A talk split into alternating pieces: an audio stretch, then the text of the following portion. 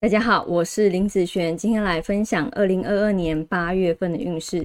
这一集呢是要分享甲日主还有乙日主的朋友。八月份啊是从八月七号一直到九月六号，不是从八月一号开始哦。等一下会依照财运、感情、工作、健康的顺序分享下去。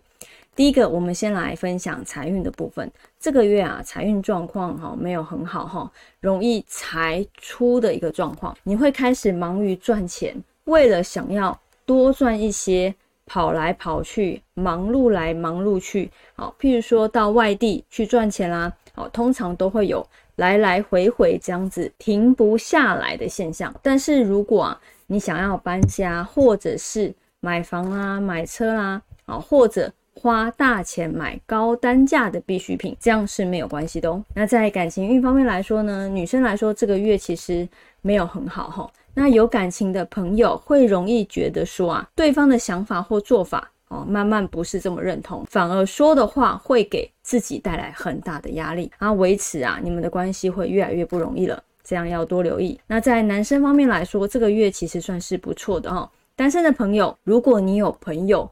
邀约的聚餐，哈，记得都要去哦。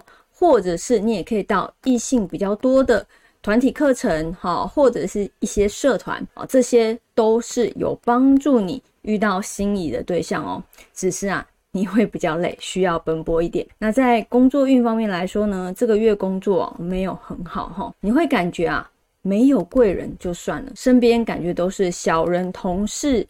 或者是有人故意来找茬，工作永远都做不完。好，同事偷懒的事情没有做，好像都跑到你的头上来了。好，有被欺负的感觉，所以这个月要特别的留意哦。那在健康方面来说呢，要注意肝、好肠胃方面的不舒服，还有子宫、好女生子宫方面的问题，你可以多吃一些像鸡肉食品、黑木耳、青菜这些会有帮助哦。那如果有时间，也可以去。游泳、看看书，不止可以增加心肺功能，还有增加幸运的功效哦。那这一集我们就分享到这边，我们下个月见，拜拜。